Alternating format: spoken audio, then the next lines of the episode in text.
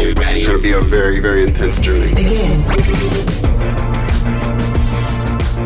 Hello, Internet, and welcome to episode one oh five of Frameskip, a low-key video game podcast. I'm your host this week. My name is George, and I'm joined by two of my favorite people.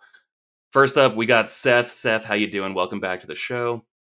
Hey, George, how's it going, buddy? Free me from this eternal imprisonment of this mortal soul. Sorry, I had some Mountain Dew and some burp. I'm doing pretty good, buddy. How are you? You had Mountain Dew and some burp? Like you drank yeah. burp? no, I, I had Mountain Dew and after I had to burp. My favorite, my favorite tweet of all time is someone just going, funny, I don't remember eating this much diarrhea. Funny, I don't remember drinking this much burp. Uh, that's great. Um, I'm glad I'm glad you're good. I, I am in a firecracker mood tonight. Well, I'm glad to hear that, baby. Let's get at it. I'm going to blow it up. Also joining us, pre-blowing things up, we got Austin, the man who puts hot in Hotlanta. How you doing, Austin? Sorry, George, I go by Zeus now, so oh, you have to. Yes! That's right. I forgot. I wrote that part of the group chat out of my brain because I couldn't believe that was an actual conversation people were having.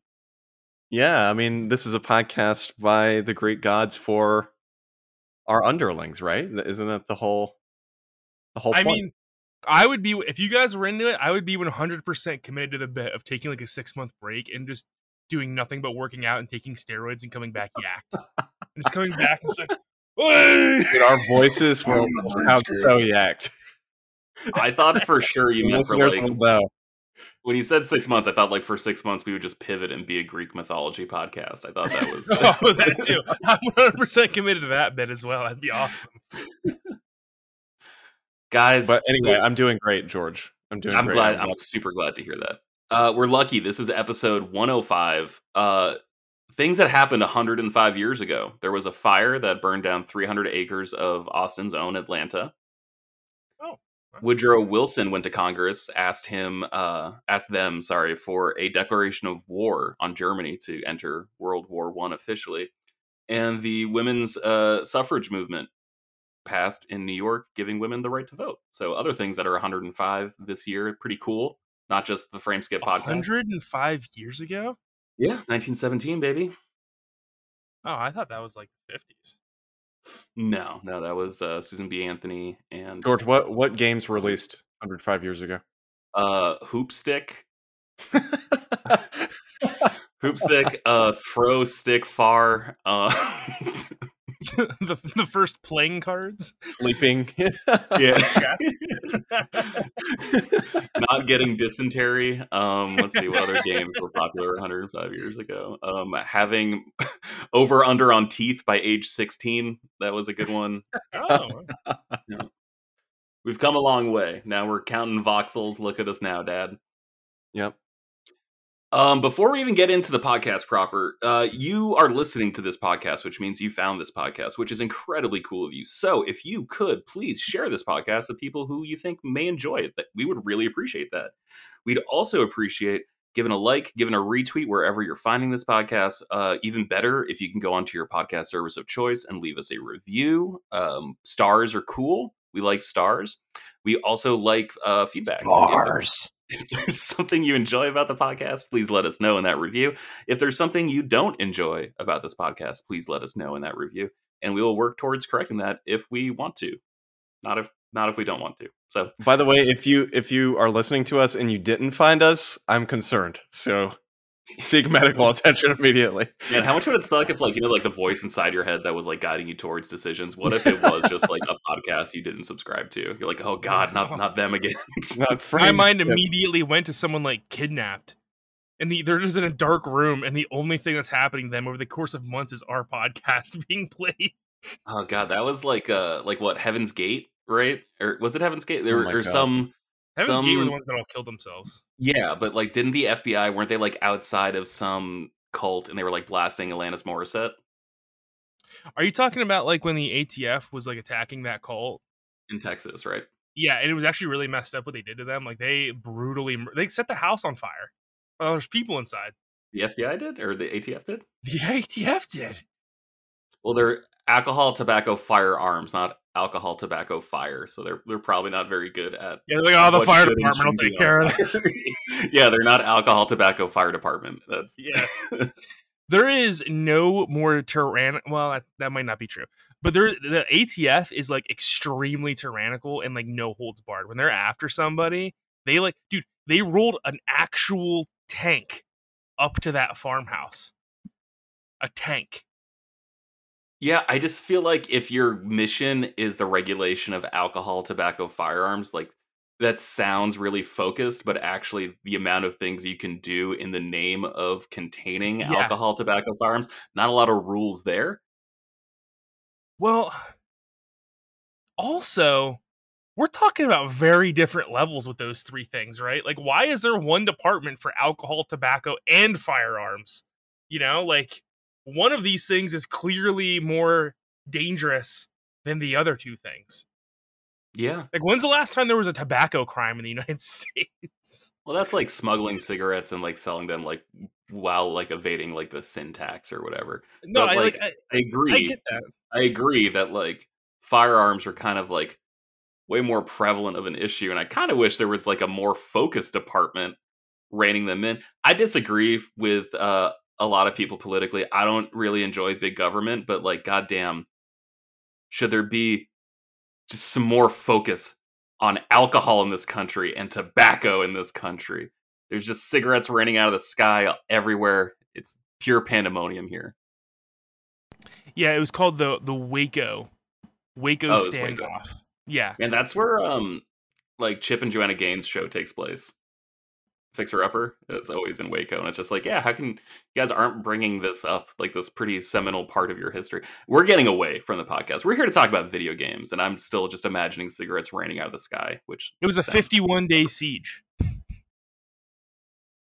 Oh man, that's serious. fifty-one day That's crazy. Siege. That's and almost as long as Hot Girl Summer was. Good God. Dude, I know. Right? Like, like there's there is some seriously interesting American stories that no one talks about. That's one of them. Mm-hmm. What else people don't talk about is what they've been playing this week. Austin, what have you been messing around with on your Playbox or your Game Station? Um, yeah, Seth has disappeared on us. He's uh he's gone. Not that any listener would know that, but uh... my muck is bigger than my head. I'll be honest, I haven't been playing a whole lot because I was working a pretty crazy work shift last week.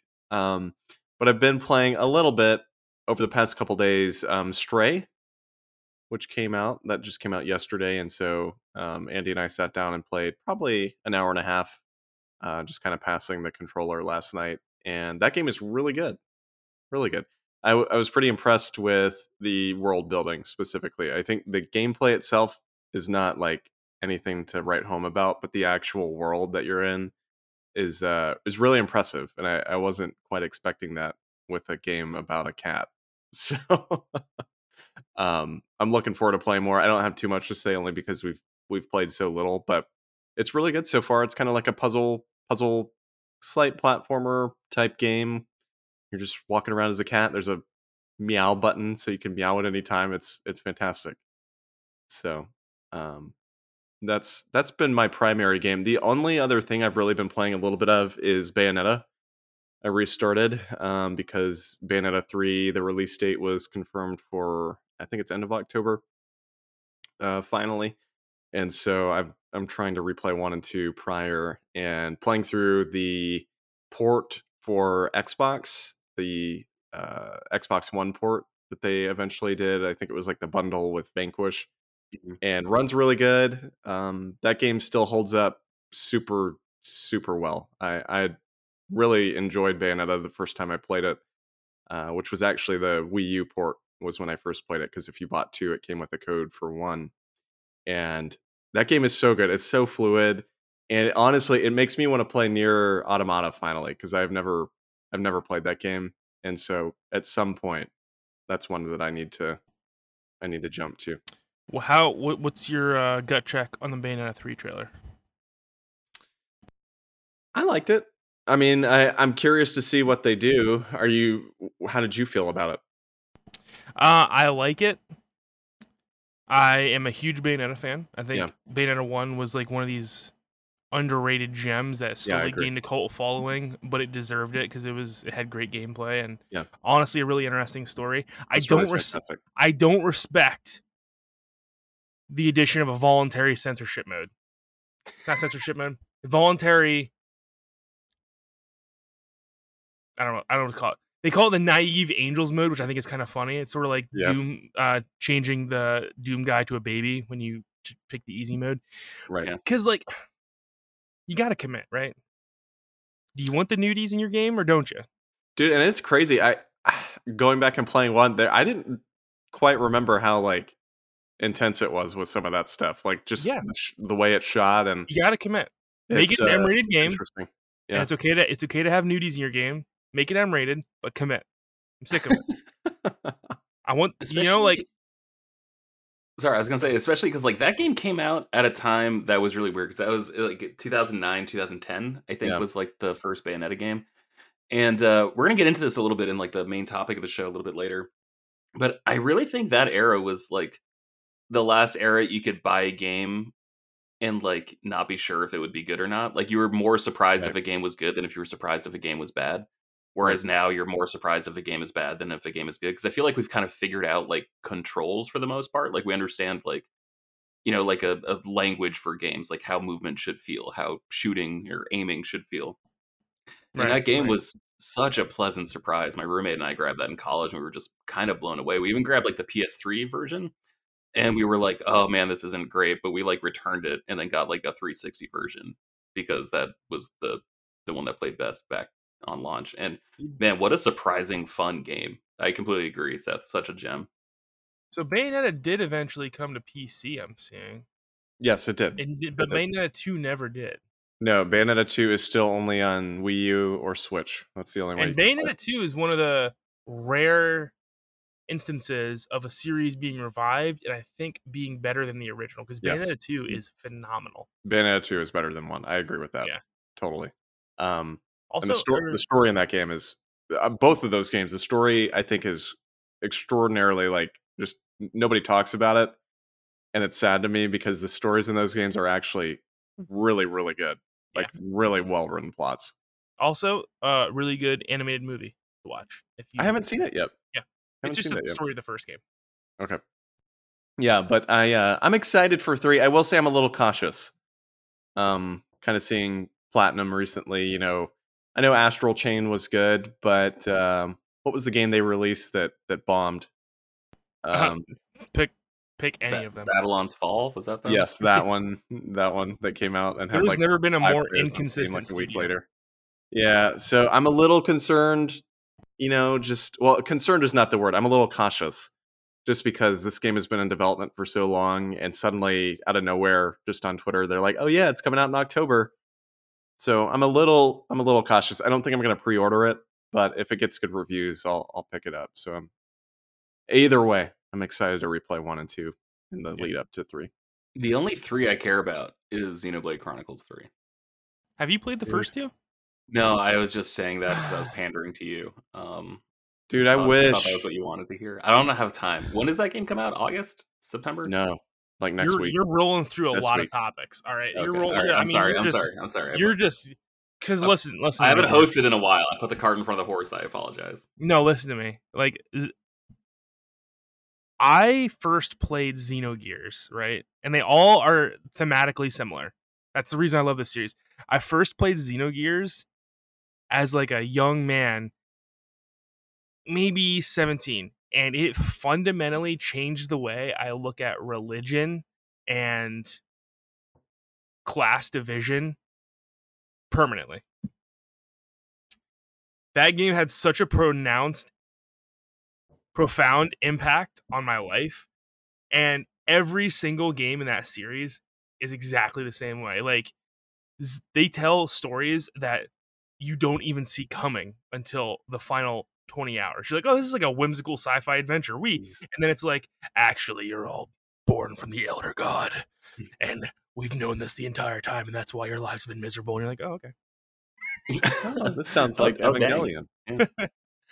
Uh, Xenoblade Chronicles three, I'm really interested to see what they do with the um, with the third game, because there's a huge twist at the end of Xenoblade Chronicles two that you don't see coming, and Xenoblade Chronicles three takes place in the same universe, and it's confirmed to be a sequel. So, like, there's a lot of really interesting things going on, especially because, like, there's certain characters that look like an outright clone of characters from other games, specifically like the uh, the, the cat girl. Yeah, I did notice that. And I think that that's not going to be answered until the last two hours of the game. And I will say, too, I think they even came out and said that uh, this one really ties one and two together. Like, this is really, like, meant to be played after playing one and two, yeah. which was not... I mean, I'm, I know there are still connections with one and, and two, but they didn't really say that specifically when two came out. So this is, it's kind of interesting to see their their marketing on this. But dude, I just wish they weren't so damn long. Like, I yeah. want to play them. It's just hard for me to commit like one hundred twenty hours to three games each. It's so worth it, though. The I know, first one, not I know. so much. The first one, I think you can reasonably skip if you're not into it in the first ten hours. I think the opening uh, for one is like not great. Two is an amazing game all the way through, especially at the end game where you can like get dude. See, the cool thing about oh, God damn it. The cool thing about two is that it's a gacha game without microtransactions, right? Yeah. So like you can get these blades, you can collect them, and some of them are from like other games and stuff, and it's really cool. And in the end game of Xenoblade Chronicles two, you can customize your party to a certain extent where you can create like unbeatable builds if you're good enough at the game, where like you're just constantly healed no matter what. And that's like it's like a that's, that's the kind of stuff I love in, in games, and I'm really excited for Xenoblade Chronicles three. But it's on the Switch, man. I don't want to play the Switch anymore. I'm over it. I will say two looks kind of rough at times on Switch. I do remember that. I played about. I yeah. I played about fifty hours when it came out, and I dropped out. I mean, at this point, I would have to restart. But you played and, fifty hours and then dropped out? Yeah, yeah. God, at what but, point dude, I is love, like I love what time? But that that always happens to me with R P Gs, though. I always get like halfway through. Persona five Royal, I played like sixty hours and then I stopped. No, see, that's different. That's different because me, you, and Pedro all have yeah. the same thing going on with Persona five, where it's like we loved our experience with the original one, and there is like a deep visceral repulsion to anything yes. more Persona five. I can't even play Strikers. The thought of playing Strikers makes me physically ill. I'm like, I don't know what it is. I loved Persona five. Yeah. Well, I, I will tell more. you too, the issue is, and I had the same issue, and we're going way off topic, but hang with me. Oh, I had the same issue with Persona five when I first played it. I got to Haru, and then I just don't care about that portion of the game. I love Persona five, but that all I did the same exact thing when five first came out. I played the crap out of it, got to Haru, stopped for like a year, went back yeah, to it, finished it. Same exact thing with Royal. That is liter- I'm literally in the same exact spot with Haru, and I just really hate that, that character sucks. Yeah. anyway, anyway. So that's all you've been playing, Austin. Yes, yes. Stray and whatever else I said, Bayonetta. Okay. Well, Seth, what have you been playing? Not much, bud. Nothing you want to talk about? Uh, no, no I was just being funny. Uh, realistically, not a whole lot. I, I started playing The Witcher three on a lot of, a lot of Hoopstick. yeah, a lot of Hoopstick. Dude, like I've, I've I've been in such a D and D mood lately that like I wanted something like a deep fantasy to scratch that itch, right? Mm.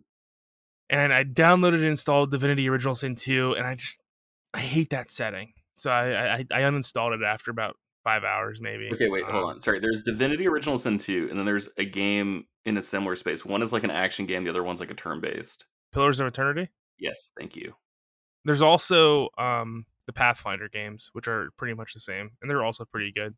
But I just Divinity Original Sin two is like why they consider the best one of them, and it has the best graphics. And um, is that the turn-based one or is that the action one? It's turn-based. Okay, it's turn-based. Um, and I'm just like, man, I hate this setting. Like, it's it's just not not my, my cup of tea in, in this, especially in the first five hours or so. Is it, like, is it like when you go to a restaurant and you ask for a Coke and they say, sorry, we only have Pepsi? Like you want D and D? Yeah, yeah, okay. Exactly. Uh, speaking of that, by the way, I've never been more offended at a restaurant before in my life. And this might be a little culturally insensitive, but I went to a legitimate Japanese ramen restaurant recently, and they brought me out warm water um, and put it on my table in a, in, a, in, a, in a bottle. And I poured it and drank it, and I almost threw up all over the table. I will never, like, listen, I'm not drinking warm water. I don't care what Mike Tyson says on Instagram. Okay, how, how good it is for you. What I will tell you is that's not normal. So, okay, that's not normal. No, that okay. is not normal. No, it sounds like they ran out of ice, uh, and I'm, yeah. I'm sorry for your loss. I mean, yeah. r- room temp, yes, that is a thing, but like warm, yeah, no, no. yeah. It was like it was like hotter than the ambient temperature in the room, and I was like, no, I'm not drinking this. Get me cold water because. That's what my body wants. I want cold, refreshing water, not warm, disgusting, distilled water. I don't know. What was I talking um, about? Well, if it's like sweat temperature, then you got a problem. Yeah, it was like it was like uncomfortably like if I'm dying of thirst, I'm not drinking it. Right? I'd rather die. I'm gonna throw up all over your table and walk out. The ramen was delicious though. That's good. Did you get what kind of what kind of toppings did you get? There was an egg in there. Okay. And As some crunchy, and some crunchy stuff. I don't like I don't agree with you. I don't agree with well, you. I was just wondering, like, is there like tonkatsu on top? Like was there like a nice like pork cutlet on top? There was my girlfriend ordered it for me. There was crunchy stuff. The crunchies. Yeah. Oh, the crunchies. Gotcha. Okay. Okay. But here, I, I I gotta rebuke. I don't agree. I don't think ramen belongs with egg. First off, okay, hold on. There's one egg in there. What are we doing? All right. What are we doing? It's a, like, how am I supposed to? It's a soft-boiled egg, and like yeah, the, exactly. The, yeah, but like the water's supposed to cook the yolk, and the yolk is actually really nice with the. Okay, what we're getting into semantics, I feel. All right, but like, there, am I supposed to just eat the whole thing? Because that's what I did. I picked it up with my chopsticks and threw it in my mouth, and I was like, I usually kinda... I, I break it into pieces and use that with like a little bit of protein because there's usually like pork or chicken or something else in there. I think there was like I think there was pork in mine. It was delicious, but the egg. Yeah, most most not... ramen is based off like a pork bone broth, so it makes sense. It was like a texture thing. I, I, I, I use my tongue a lot instead of my teeth to chew. Not because I have bad teeth, but it's it's how I it's how I, I mush things in my mouth. Right? This I conversation, bad teeth, good tongue. This yeah. conversation is fascinating. Can we and start it, like it, a culinary podcast where Seth just reviews food, just explains food he's eaten once and has been. And when I, I, I smashed the egg with my tongue, the inside. I'm not soft boiled eggs, not my thing. Same thing yeah. with tomatoes. The gushy insides, not my thing. All oh, right. You're one of those people. Yeah. Hmm. How do you how do you feel about cilantro? Cilantro, I have the gene that makes it taste like dish soap. Yeah, me too. It's terrible. Really? Yeah. yeah. Oh. If dude, if That's I crazy. if I get like a sandwich and they just add cilantro on it, it I can't eat it. I'm not eating that sandwich, yeah. No. I can't. That's insane.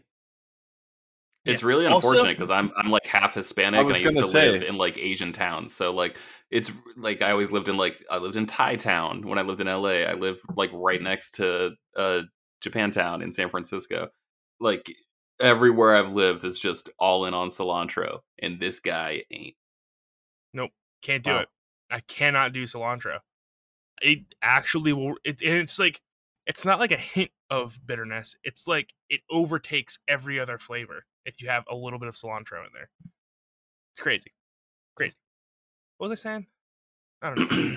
uh, no, Pillars of Eternity. Oh, too. Also, lettuce. Get your lettuce out of my sandwiches. All right. Oh, shit. I'm sick of having lettuce in sandwiches. Let's stop pretending like it's a it's a good ingredient. It's just there for texture. And shredded lettuce. I'm sorry. I'm gonna slap you in the face. Lettuce, lettuce is really important. Lettuce protects the integrity of the bread from like the conditions of the ingredients. So like the reason you should put lettuce on the bottom of your burger is to protect your bun from sopping up all of like the burger juices and deteriorating the quality of the no. bun. Yeah. Let me tell you, you don't know something. What the hell you're talking. You're not a food engineer. You don't know what the hell you're talking about. That so. burger isn't lasting long enough to get soaked into the bread. All right, you're you are wrong. That burger is getting devoured immediately as soon as that. Also, top no, bun the, hits the crispiness it, of the mouth. Lettuce is paramount to a sandwich. Like, there's no sandwich finer than a B L T on a hot day because you got you the crispiness. What? Of the lettuce, like a nice little bite, a nice little snap. You get the juices mm-hmm. of the tomato and you get the crunch of the bacon. A perfect sandwich on a hot day. All those ingredients working together in perfect harmony, mm-hmm. supplying a different part of umami to your to your taste buds. I almost said mm-hmm. a you can mark it, Austin. Um, you're wrong. You're fundamentally wrong on all of your food opinions, and I can't wait I to start. I am from with you. Pennsylvania, all right? We are known for our sandwiches. Where's the che- cheesesteak known from? Philly, all right? We don't put lettuce on the Philly cheesesteak. We might put Cheese Whiz, and it's kind of gross, but we don't put lettuce on it, all right? And I'm not going to pretend like you Northerners, you Maine guys, See, know I a lived thing in, about I lived sandwiches. In South America for a bit, which is further south than Philly, and on those steak sandwiches, they would put tomatoes on, and hot damn, were they delicious. Don't talk to me about tomatoes, because tomatoes ruin a whole sandwich. They ruin everything. George, what have you been playing? I'm the host here. I'll answer that question when I'm good and ready. Actually, I'm I'm ready now, but not because. Well, you see, anything. I've been playing Overcooked, and uh... I actually am ready, but not because you said it. Not because you said anything. Uh, I also played Stray. I think calling it a platformer is pretty disingenuous. Because yeah. there's no ability for you to make your own decisions whatsoever. You literally right. go up to a ledge and there's either a prompt for you to jump up there or there isn't. So I, I get why it's called a platformer. I'm in love with this game. I only played like an hour of it. I really, really enjoyed it. Um, so I'm I'm not nearly as far as you are. I think I only got like the first trophy. And like the it, uh, inciting incident in that game is like legit the saddest inciting incident I've ever seen in yeah. a game, like at least in the it last is. five years. I was more emotionally um, moved by that moment than anything in the first three hours of The Last of Us. Have your have your dogs taken notice of the game? Because that's like a thing that everybody's sharing online. And Donut, our cat, was just watching us play it all last night and was staring at the screen as he yeah, saw see, it. Representation yeah. matters. Yeah, this is just another another proof, another proof arrow in that quiver. Uh, no, I've only been playing when the dogs were asleep. No, okay. See, there's a cooler story to that that you're not bringing up. And it is the, that our, the cats frame, ain't let us. Our frame rate and television hertz have finally gotten so high yeah. that animals see it as motion and not a flip book. Yeah, that's why like dogs and cats didn't care about old T V shows and stuff because it looked like a flip book to them, like like really slow pictures. But they're... But now, because T V's hertz have gotten to like one eighty, two forty, like they're really high, and frame rates of video games have gotten so high, now they see these things and they're like, oh, wow, that is a cat in there. Expect well, in the next five years to see uh, dogs diving. Yeah, sorry, it's, it's that, and it's like the pixel quality. Because I remember like when seven twenty yeah. was introduced, that was when there finally started being like T V channels for pets specifically. Right. So you could like right. leave it on when you like went to work that day. And no joke, too, this... Wow, we are getting way off topic again. When we first got a four K T V, we would put on like four K videos of squirrels and stuff like on YouTube to see what Donut would do. And he had definitely like more of a reaction to the four K videos than he did the ten eighty videos, which is fascinating. Oh, yeah. That's really that little bundle of joy back there running around. I also played, there was a PlayStation Plus game recently called Arcadegeddon. And I can't really put my fingers on this game. It's a really weird free-to-play where like the, the physics feel kind of like uh, Fortnite. Like just really super cartoon exaggerated. You're going through sort of missions, I guess. Like they're called runs, like arcade runs. And so I played it with like my buddies who I got really into Deep Rock Galactic with. And we were, excuse me, um, just trying to get as far as we could. And you can like manipulate the difficulty in the game as as you go along. And it feels good. It's like a third-person shooter, but uh, I, I don't know how long it's going to hold my attention for. But in the meantime, it's uh, it is like a fun game to just get a bunch of people together on and, and party with. Austin just took a bite out of the biggest pill of ecstasy I've ever seen in my entire life. Oh! Oh, surprise! I thought he was just eating regular marshmallows. No, they're like chocolate-filled marshmallows. I was like, who just has marshmallows in their house as a snack? No. No, no. Look the at truth that. Becomes a lie. It is it is a it is a chocolate-filled marshmallow. I was so annoyed at first.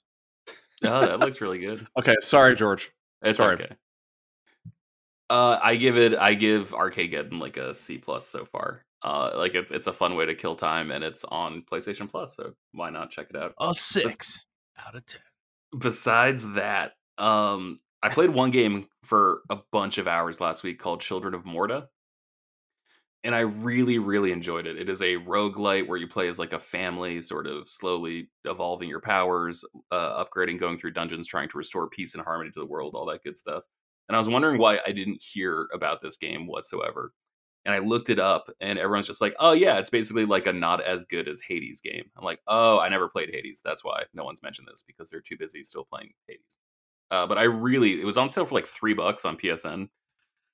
Wow. Two weeks ago. I think it might still be on sale. I'm not sure. But man, what a gorgeous game. Just super pixelated, going through random dungeons, upgrading, getting stuff. It's it's super fun, and it makes me want to check out Hades. Hades is really good. It's also really hard. So I got to a point. Uh, I probably got like seventy-five percent of the way through it. And it just got so challenging that I was just nonstop frustrated and I had to stop. But it, it is a very good game. I do that really like Hades. Right. The last game I've been playing is actually what inspired our topic of the week. So Austin, since you're the editor, can you do like a weird little musical cue here as we transition into the topic of the week? Yes. No, we're not a goddamn carnival, Seth. The other game I was playing this week that inspired the topic, I've been playing a lot of Homefront: The Revolution, and this was a game that, again, was on sale for basically pennies on the dollar on PlayStation Network. I grabbed it. I started playing it. This game was like pretty panned when it came out. It was the successor to a game that had come out, I believe, in like two thousand ten, Homefront. Um, modern day shooter basically set in alternative history United States where North Korea had invaded, not unlike Red Dawn. In fact, I believe it was written by the screenwriter of Red Dawn, a nineteen eighties movie starring Patrick Swayze and uh, not Leah Thompson, Jennifer Grey and Jennifer Grey and uh, all about like a Russian-Cuban communist alliance invading the United States and these teenagers in Colorado mounting a resistance, basically every N R A cardholder's like wet dream. And it was used, actually, in the marketing for N R A for years after. Anyways, this game takes place in Philadelphia and is an open-world R P G shooter. And I gotta be honest, guys, this game's not great, but I liked playing it. And I enjoyed playing this game more than any of my time with Far Cry six. I played Far Cry six for maybe an hour and a half, and I was so overwhelmed and so bored by that game that I just turned it off and uninstalled it. Homefront: The Revolution is calling to me. I love doing this podcast with you, but hot damn, would I rather be playing that game right now? It's got its hooks in me. The story is super weird. Basically, it's like if North Korea had Apple computers, right? And like Apple, North Korea's Apple was like became the most powerful corporation in the world. The United States ended up becoming not a superpower, borrowing a whole bunch of money from North Korea and then defaulted on its payments. And basically Korea got to like legally annex the United States. The story is absolutely absurd. That's not how geopolitics works. But the game itself is just an open world across the desolate wreckage of Philadelphia. And you're just going through trying to take out, you know, Korean military patrols and unlocking areas. It is fundamentally and mechanically the exact same as like Far Cry three or Far Cry four before the game got, I think, a little too up its own ass. Uh, and this made me just think about games in general that are written off for being average. This game got decimated on review. I have no idea why. I'm sure it was patched in the time since it released from when I'm playing it now, years later. But this game did not deserve any of the hate it got. It was perfectly fine. And so that got me thinking about just average games in general and how I think there's like nothing more damaging than just saying something is mid and then just like moving on. Because, like, when you say that, like, mid becomes, like, the new bottom, right? All of a sudden, like, that takes away so much vocabulary that you're using to, like, define art and qualities of art. They just get thrown by the wayside. It's like, oh, yeah, the new Doctor Strange, Multiverse of Madness, yeah, it was mid. Forget it. It's like, well, no, like, that movie is, like, not a bad movie, but by calling it mid, you're equating it to being bad, saying that, like, it's not even worth your time. When, like, it is worth your time. It is significantly better than any bad movie I've ever seen. So I want to I want to talk to you guys about sort of like damning with faint praise and uh, that role on the video game industry. Yeah. Um. So there's I mean there's a lot to unpack there, but I think this goes back to like the issue that gaming has had since I mean as long as I can remember, where games were rated on a uh, twenty point scale. And anything lower than an eight was considered a bad game by a vast majority of people. And only um, like the hardcore people that were going to PAX and, you know, a lot of the game journalists were talking about like, you know, this doesn't make sense. Why don't people want to play sevens? And a lot of people were saying like, oh, you know, it's because of the American school system where uh, a seventy is passing. It's like, okay, well, I guess that kind of makes sense. But I also think it has a lot to do with like the A D H D nature of our society today, where everything, everyone's just looking for like the next big thing, the next big thing.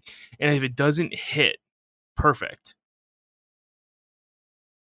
people are just going to move on to the next thing because we are so like flooded with games nowadays. It, it's, it's not like it was, you know, a decade ago or two decades ago where we'd get a couple new games a week or a month. Now we've got hundreds of games releasing on Steam every single day.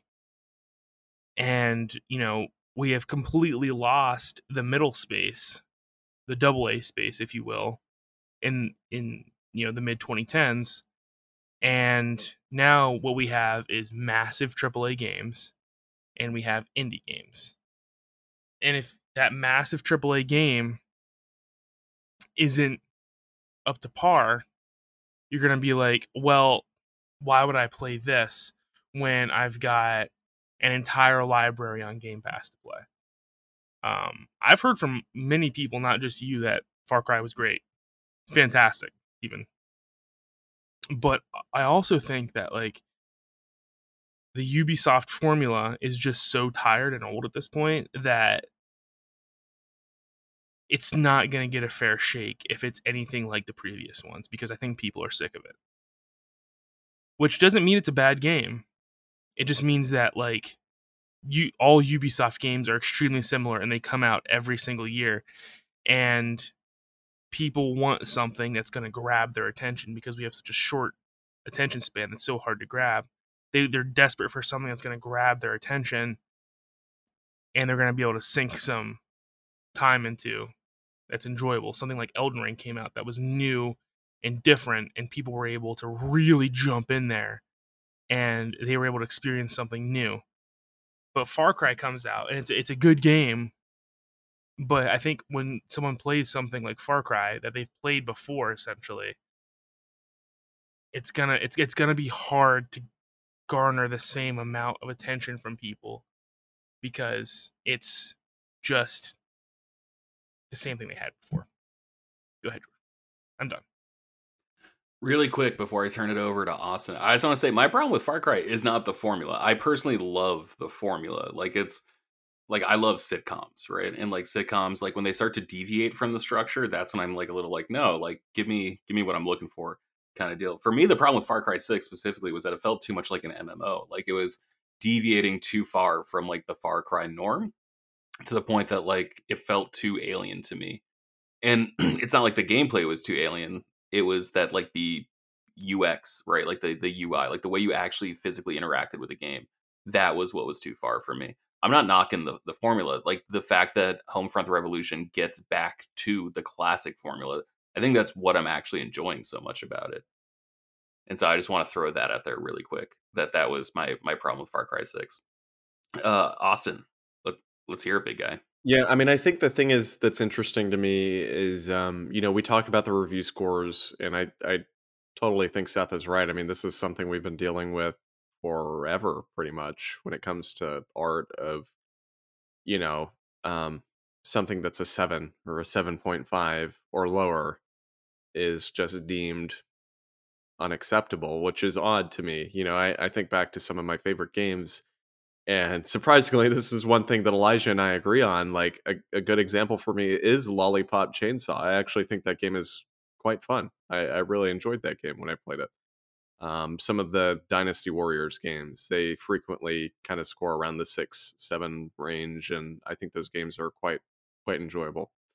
Um, but I, I do think Seth touched on something interesting, which is the popularity of those big, those big titles. The, um, you know, the big triple A's that come out and score nine point fives, nine point eights, whatever it may be, those crazy high scores that then kind of invoke this, um, for lack of a better word, this kind of like societal force of, hey, we all love this game. Like, we as a society, this game is awesome. We all love it. It's, it's a, it's a game of the year. And Breath of the Wild is like one of those games. I would, I would absolutely put that in that category, that, um, Skyrim, Elden Ring. I think oddly enough, I and I don't know how this plays into it. I think we as a society, like, for some reason, have a need to all love something. Like, we we want that big game to love. And um, when it's not that big game, when it's not something that draws everybody's attention, we we kind of throw it in the trash. We kind of look at it as a, you know, this isn't this isn't as important to us, even though it might be important to me as an individual, or Elijah as an individual, or you, George, or Seth. So, like I said, I don't really know what I'm arguing for necessarily, but I think that that um, that's always been fascinating to me, you know. And the the thing that kind of, um, I guess, made me realize that that's kind of the state of of gaming is, you know, I look at Elden Ring and, and some of these big games, and and I've, for the most part, I've kind of dropped out of mainstream gaming. Like, I I kind of just play whatever, and uh, I don't really focus on the big releases anymore, and it's been almost, um, I guess, rejuvenating for me, for lack of a better word. Like, it's it's been nice to just not have to worry about FOMO and, like, what is everybody else playing? What, you know, what do I need to play so that I can stay in the societal conversation? And so I think on that front, to me, that's kind of why those those quote unquote mid games are treated treated as bad or whatever they may be, because they're not um they're not in our societal daily kind of mindset, and they're not those games that people talk about all the time. So going back to them, playing them, you know, you might be the only one playing them in your friend's sphere, and, you know, for the the average gamer, I think that's that's not necessarily a positive thing. I think some people look at the big titles and think, oh, I need to play this so I can talk to my friends and uh you know, converse about the game and and that sort of stuff. So it's it's uh it's an interesting dilemma, and it's unfortunate because there are a lot of games that, like like you said, George, that are quote unquote mid that are actually quite good, even even if they're sevens or if people don't talk about them. I think it's unfortunate too, because, like, so much of game, I guess, like, value, like our artistic value, is associated with its actual, like, monetary value, right? And so the reason, like, I don't mind playing average games is because, like, when I was growing up, I, like, when I was, like, fourteen, I had to buy my own video games, right? Like, I had an Xbox, I had a job, my dad wasn't going to just, like, drop money on games for me.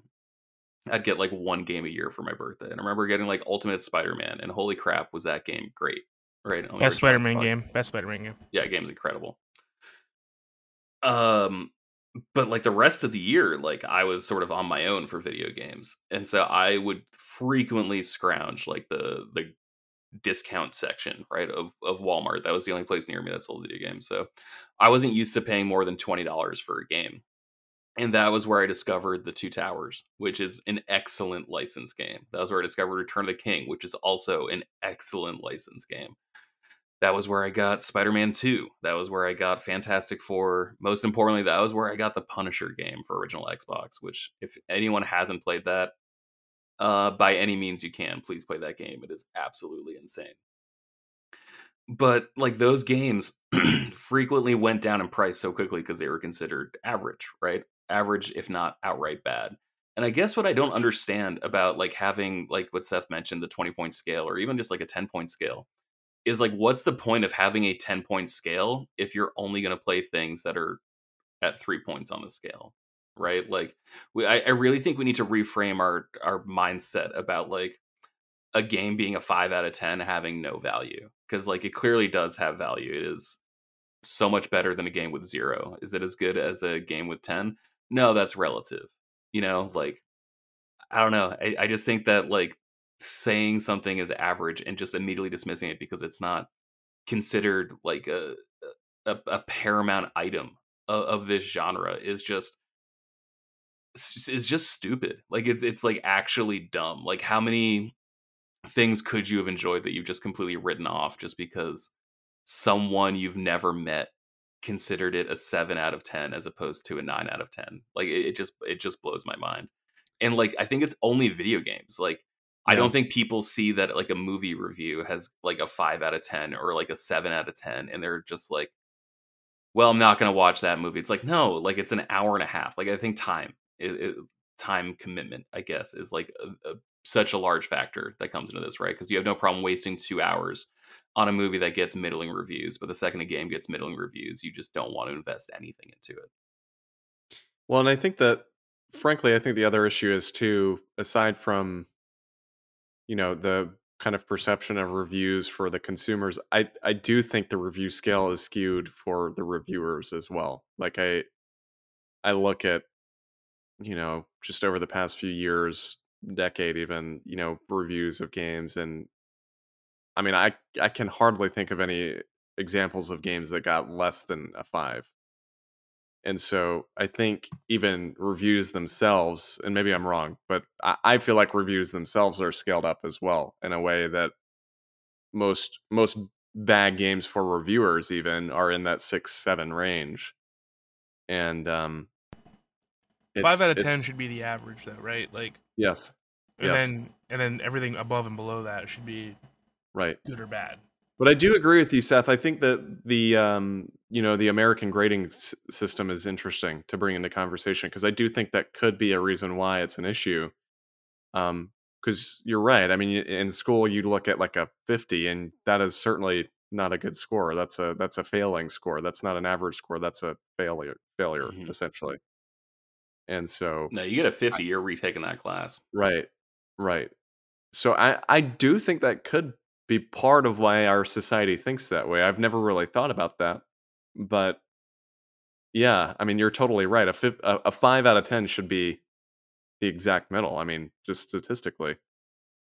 So, should we get rid of review scores altogether? Well, I'm wondering, like, are review scores eventually going to become irrelevant?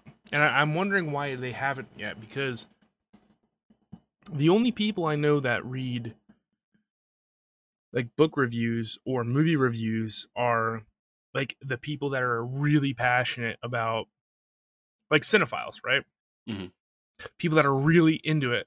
I think the majority of people just see a movie trailer that's interesting and go to the movies. Um, and I don't know anybody personally at all. Like, I can't think of a single one that actually reads or watches movie reviews, right? So I'm wondering, I, I, I'm wondering if it's the price point of video games that push people to not want to lose that money on video games and be so more focused on reviews and cause this pr- situation to begin with. I think it could be that. I think it could also be the fact that, you know, and this doesn't necessarily apply to like Blu-rays or home streaming because it's a different conversation, but when a movie comes out, it's in the theater, it's a set price. But video games, you know, they release it, let's just say seventy bucks, but three months later, they might be thirty bucks. I think that also is part of the part of the discussion there is, you know, and this happens to me a lot. If I see something that gets a six or a seven, I'm probably not going to get it for seventy bucks. I'll hold off on it until it's cheaper. And oh, so yeah. that's and for, for the record, like, I don't think I don't think that's film. Like a bad policy too. Like yeah. I, like the fact that I brought no. this topic up, it's right. not like I'm shaming people for right. not playing yeah. sixes yeah. or sevens. They're not spending all their money on sixes or sevens.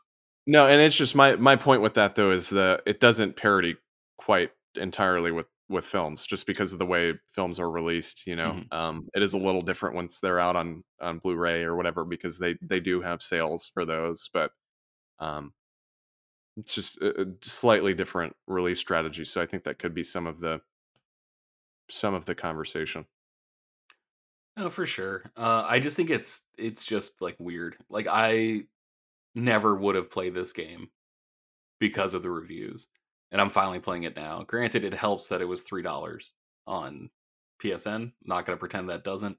It might even actually be free with PlayStation Plus. I can't remember, but I'm having a ball. Like this is like some of the most fun I've had with like a first-person shooter. Again, you're just in like an open world, rundown, derelict Philadelphia, just you know, murking North Korean soldiers, and it's awesome. Like it it's sounds so much great. Fun. Yeah, it's it's super fun, and it's made by Crytek, and like it very much feels like a Crysis game with just like Far Cry mechanics. Um, pardon me. Uh, so thank you so much for discussing that with me, guys. I, I appreciate it. It was helpful to hear other opinions on why games that are considered average are passed over. And in fact, I've got this here at my desk. I'm going to show it to you now. But this is The Godfather two on PlayStation three, another game that got, I yes. believe, like a seven point five. And man, that game is awesome. Like that game is so much fun. I'm just playing as like some weird random capo in a in, in Corleone's army, and just taking over different uh, districts with all my different rackets. And it's like, oh man, this game is awesome. Another game that like because it didn't score nines and tens, I didn't play back in the day, but I'm thoroughly enjoying now. I also just bought Homefront Revolution based on your recommendation. Cool, man. I hope you like it. P C. Very cool. Yep. Yep. Um, the game I wanted to shout out was El Shaddai, Ascension of the uh, Metatron. Oh, that, that came out great. Very, I didn't realize it at the time, philosophical. Because mm-hmm. it's actually based on the Book of Enoch, which was a Dead Sea Scroll, a book taken out of the Bible. Um, and that opened up a whole other conversation for me about history and religion of Christianity. So uh El Shaddai is wonderful, and I think everyone should um check it out. That's a great point. Let's talk about some some average games that we absolutely love. Austin, you mentioned one earlier. Elijah's not here, but I know for a fact you would absolutely say Lollipop Chainsaw. Yes. No, and that game, I mean, like I said, I agree with him on that. I, I actually think that game is really good. And I, I think part of the issue with that game, frankly, is the gameplay. Like it, it is pretty choppy, but if you've ever played a Grasshopper game um, or a Suda game, it's pretty similar, where it's, you know, it's not like your Bayonetta, as we mm-hmm. discussed earlier, or Devil May Cry. It's, it is um, a little more rough around the edges gameplay wise, but I actually think it's really fun. The story is really, really unique and different. It's written by James Gunn, which is always kind of a neat little note. Mm-hmm. And, um, yeah, that's one that I, I feel like just people don't talk about enough. So I'm I'm hoping that with the uh, remaster coming out at some point in the near future, it kind of kind of sees some new light. Um, cool. I want to say like No More Heroes.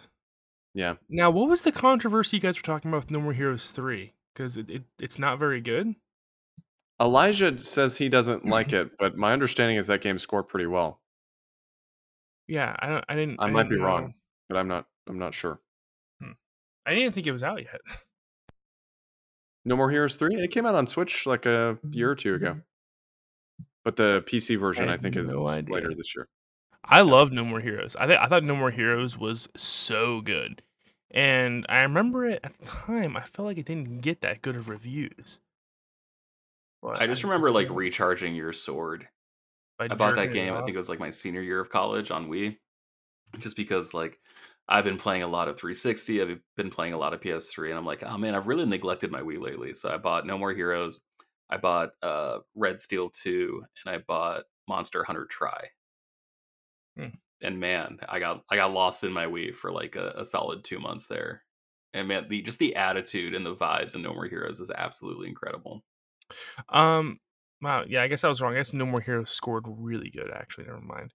Um, I just see that uh, G four gave it a perfect score, which is not correct. It's definitely not a perfect game, but um, God, what happened to G four? You know, I thought for sure when they announced them coming back, I that they were going to uh, blow up.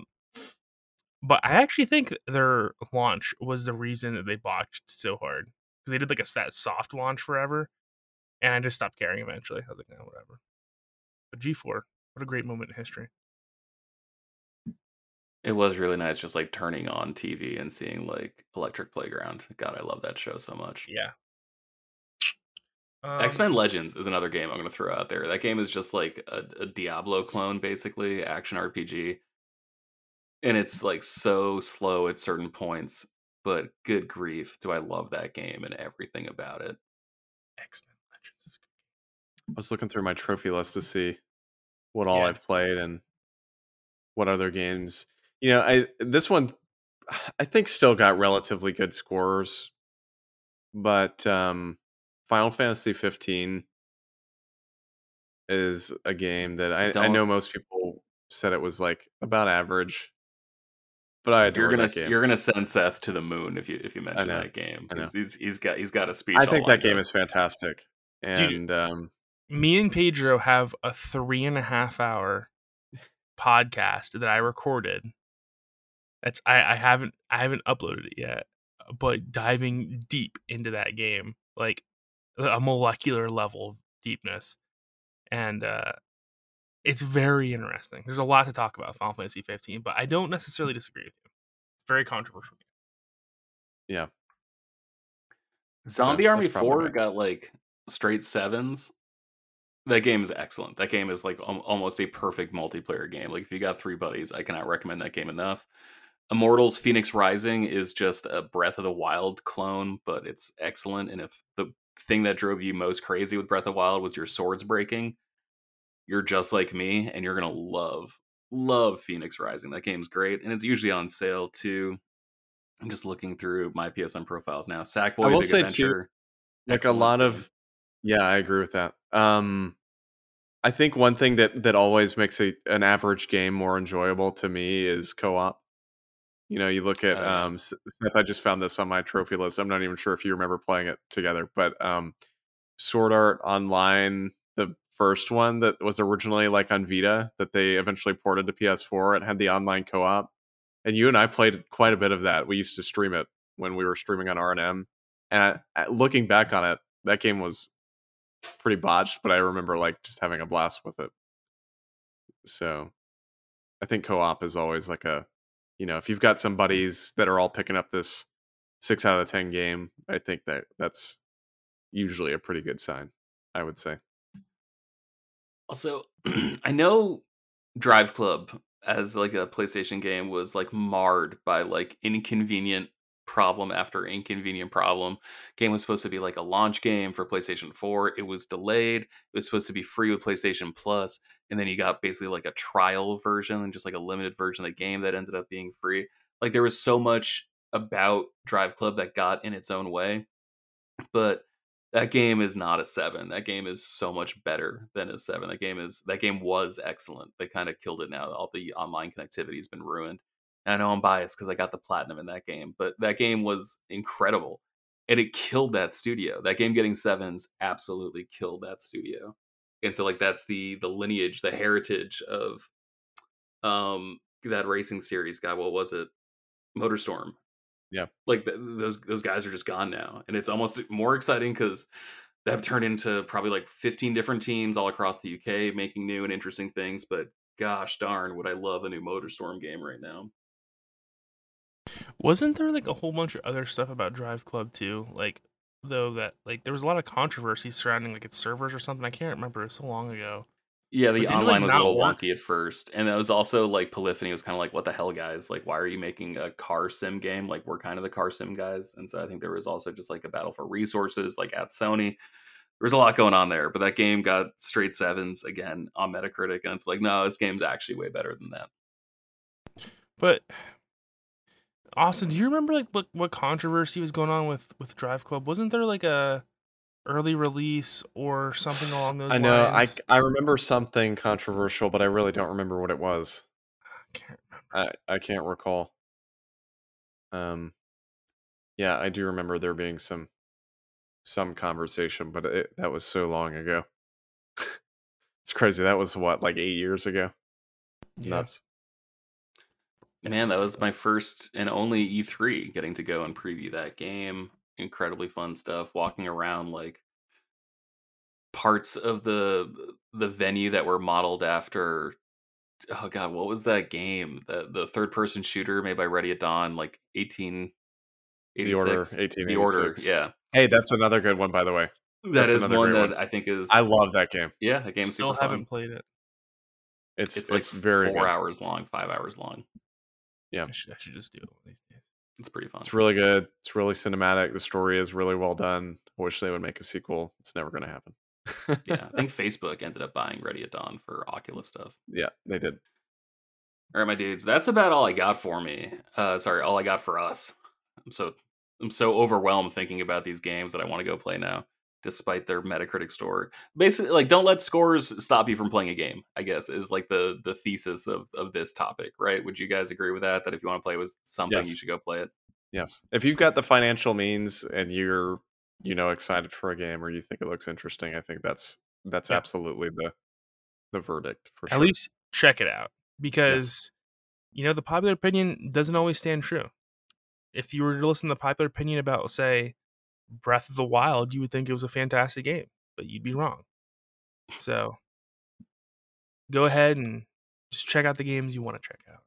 Yeah, if anything, sevens and sixes should make you more curious about a game. Like, if, yeah. if a game is getting universal praise, like, maybe don't worry about that game. You'll you'll enjoy it now, you'll enjoy it later. But if a game's getting a seven, if a game's getting a six and a half, game's getting not perfect scores, that might be the time to to pounce on it and check it out. Be like, I just got to figure out this game. I got to crack this little code.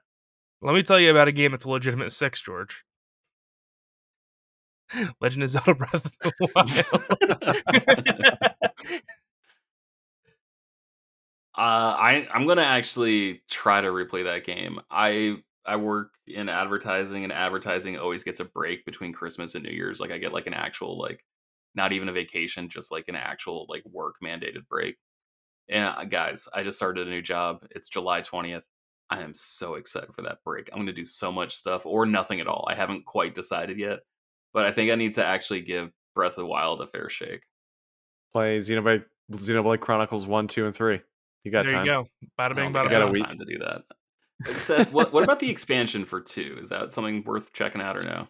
I have not played it. I have not played it. I've it started came, it.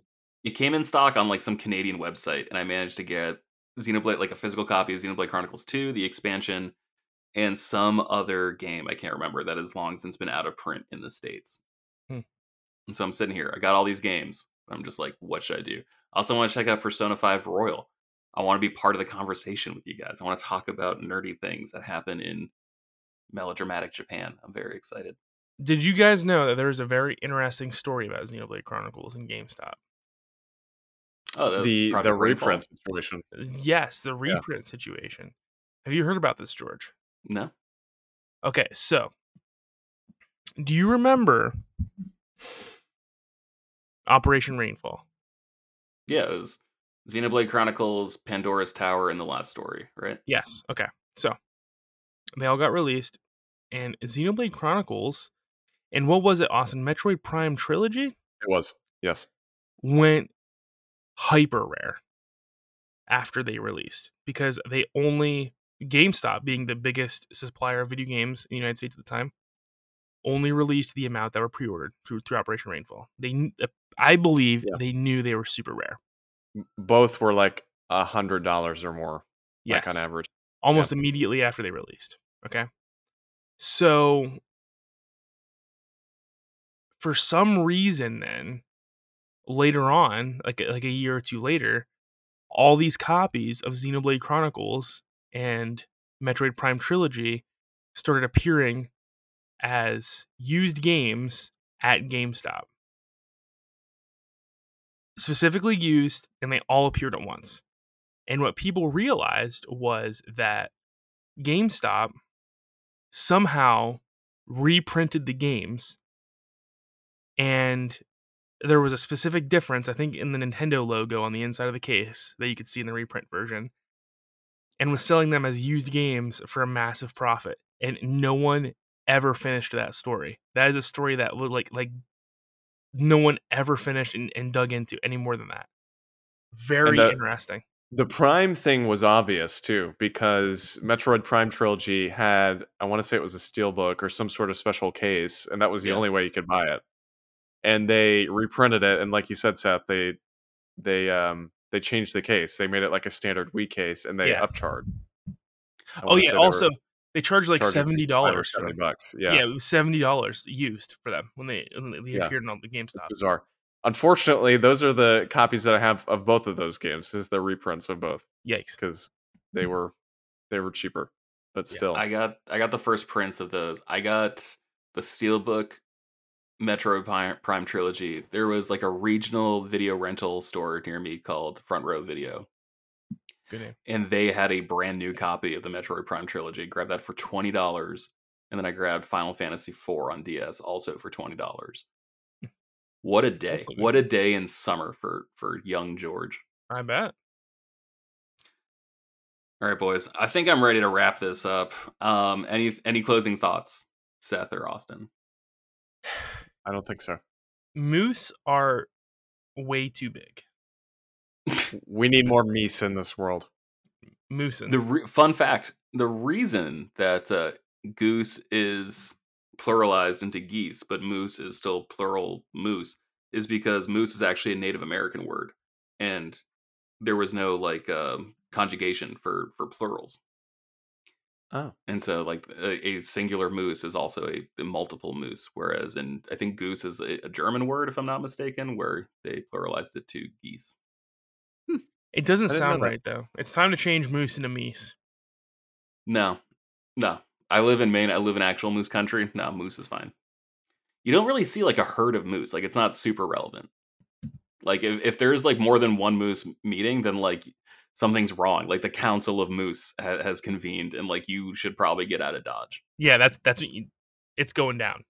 They're also excellent swimmers. Like there's always like I recess was closed one day in elementary school, multiple days across the years because there was a moose spotted in town and they could not guarantee the children of the, of the school safety. So they're like, yeah, recess is indoors today. We're like, it's summer. It is eighty degrees. It is a beautiful sunny day outside. And you want us to play inside. They're like, dude, you don't know what a moose can do to you. We're like, okay, yeah, that's fair. Some of the scariest videos I've seen online are meese charging at cars. I hate you so much. I prefer thank Mises. You thank you so much for listening to episode one oh five of Frameskip, a fun conversational video game podcast. I've been your host George. I've been joined by Austin, who you can find on Twitter at Austin J Eller, Seth, who you can find on Twitter at Seth the nineties Kid. Don't follow him. Uh we're missing two of our favorite people tonight. We're missing Elijah, who we mentioned several times. He can be found at Loco Lizardman. That is also his handle on Twitch, where you can find him streaming on the weekends. Not and anymore. We're also missing Coach, uh, who you can find in a gym somewhere, probably a Planet Fitness in, in Texas somewhere. He's doing bench. He's doing leg presses. He's doing deadlifts somewhere. So Godspeed, Coach. Watch out for those stray hammers. You can find me on Twitter at Purple Bird six one six. That is also where I host a comic book podcast called Shortbox Summary. I'm hoping to get either Elijah or Austin on at some point soon to talk about Young Avengers.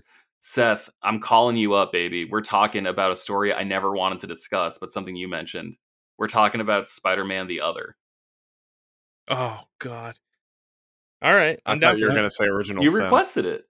I know. I did request it. I do request it, but I know you don't like that story. I don't, but it... It it's like literally the last. So I had to do a Spider-Man story with Aaliyah, my partner, uh-huh. on the last episode because no one got back to me in time to be a guest on the show. So I forced Aaliyah, I put a gun to her head and be like, you need to read these six issues of Amazing Spider-Man. So I still want to talk about M K Knight's Spider-Man with you, Marvel Knight's Spider-Man with you. But now we got to do the other because it's literally this story that we just covered, the other, and then it's the Civil War tie-in. And I haven't even covered House of M yet. So we got we got to start start rolling the ball on, on this podcast. Just hit me up. But you're better off texting me because I, I don't okay. I don't get Slack notifications. Thank you so much for listening to episode one oh five of Frameskip. Like I said at the top of the show, please leave a review. Please leave star ratings. Please share this podcast with anyone who you think might enjoy it. We are all fun friendly people who like dorking out about our favorite things. And we will be in your ear holes again next week.